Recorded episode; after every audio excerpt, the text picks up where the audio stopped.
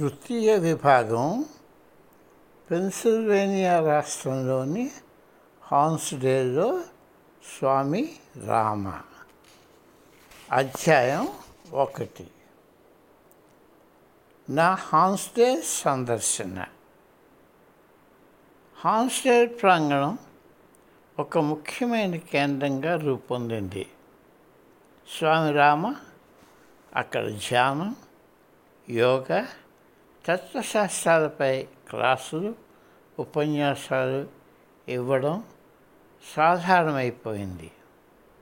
ఆయన అమెరికాలోని పట్టణాల్లోనే కాక యూరప్ దేశాలు దక్షిణ అమెరికా వెస్ట్ ఇండీస్ కెనడా దేశాల్లోని పట్టణాలు చుట్టి వస్తూ ఉపన్యాసాలు ఇచ్చేవారు.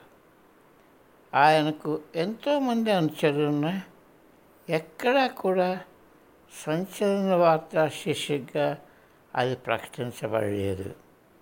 ఆయన ఎవరి మత మార్పిడిని వారి జీవన శైలిని కానీ మార్చడానికి ప్రయత్నించలేదు. వారి జీవితాలు మెరుగుపరుచుకొని వారు ఎన్నుకున్న పదంలో వ్యక్తులు ముందుకు ఎలాగ వెళ్ళాలన్న దానిపై వారిలో జిజ్ఞాస కలిగించడం మాత్రమే ఆయన చేశారు. రాత్రికి రాత్రే విలక్షణమైన అసాధారణమైన ఆయన బోధనలతో తమ జీవితాలు మారుతాయన్న ఆకాంక్షతో ప్రజలు రావడం జరిగేది. కానీ గురుదేవులు మరుగున పడిపోయిన వారికి తెలిసిన సత్యాలు వారి దృష్టికి తెస్తూ కార్యదృష్టి గల జీవితం వారు ఎలా గడపాలో మాత్రమే తెలియజెప్తూ ఉండేవారు. ఆత్మనిగ్రహం సత్యాల గురించి మాట్లాడేటప్పుడు అవి సంచలన వార్తలు కాలేవు. ఆయన ఈ దేహంలో ఉన్నప్పుడు గురుదేవులు ఎప్పుడూ ఆయన ప్రబోధనలను విస్తృతంగా ప్రచారం చేయడానికి మమ్మల్ని ప్రోత్సహించలేదు. ఆయన పనులను ఎటువంటి సంచలనాత్మక రంగులు పూయడం విశేష ప్రభావం చూపించడం ఆయన ఇచ్చగించలేదు అలాగే ఒక మతారాధన సంస్థని ఆయన మొదలు పెట్టదలుచుకోలేదు. అప్పుడు ఆయన కోరికలను గౌరవించేవాళ్ళము. కానీ ఆ కోరికలు ఇప్పుడు మమ్మల్ని ఇక బంధించలేవు. ఆయన స్థాపించిన కేంద్రాల్లోనూ ఆయన రచించిన గ్రంథాలు ఆయన ప్రసంగాలతో ఉన్న టేపులను అమ్మకాలను మాలో కొంతమంది ప్రోత్సహిస్తున్నారు. ఇప్పుడు ప్రపంచమంతటా విరివిగా లభ్యమవుతున్నాయి. ఆ పుస్తకాలు చాలా వరకు హోమ్స్టే ఇన్స్టిట్యూట్ నుండి ప్రచురమవుతూ ప్రచురితమవుతూ వెలువడుతున్నాయి.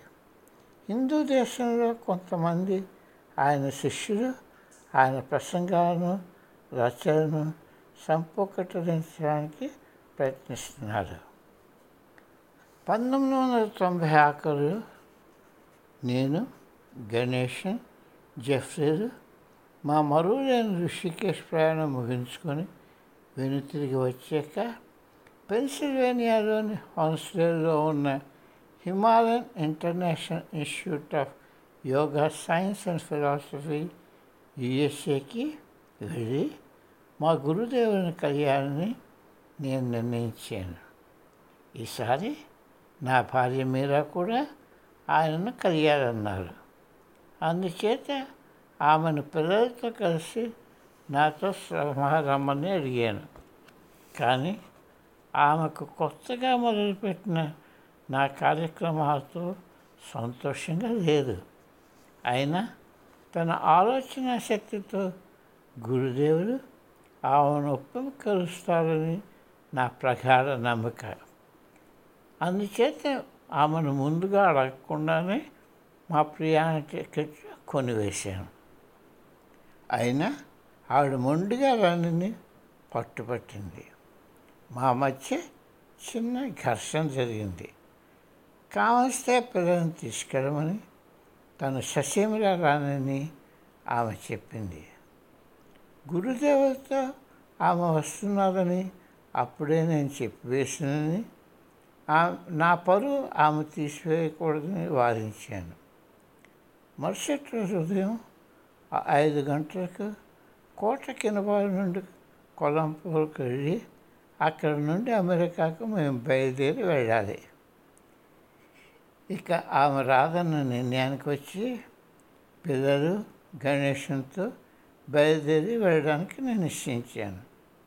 కానీ ప్రొద్దుటకు ఆవిడ సామాను సర్దుకొని మాతో ప్రయాణానికి సిద్ధమైపోయింది. ప్రయాణం అంతా ఆమె ఇంకెవరితో సంబంధం పెట్టుకోకుండా తక్కువ సంభాషణతో గడిపింది.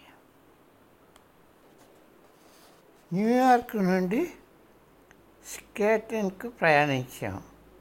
అక్కడ మమ్మల్ని హాస్టల్లోని ఇన్స్టిట్యూట్కి తీసుకుని వెళ్ళడానికి గురుదేవులు ఏర్పాటు చేశారు.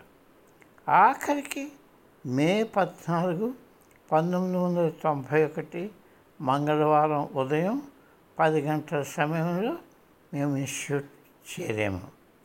మమ్మల్ని కొంచెం సేపు చేరతీరి తను కలిసేటట్టు గురుదేవులు ఆదేశాలు ఇచ్చారు.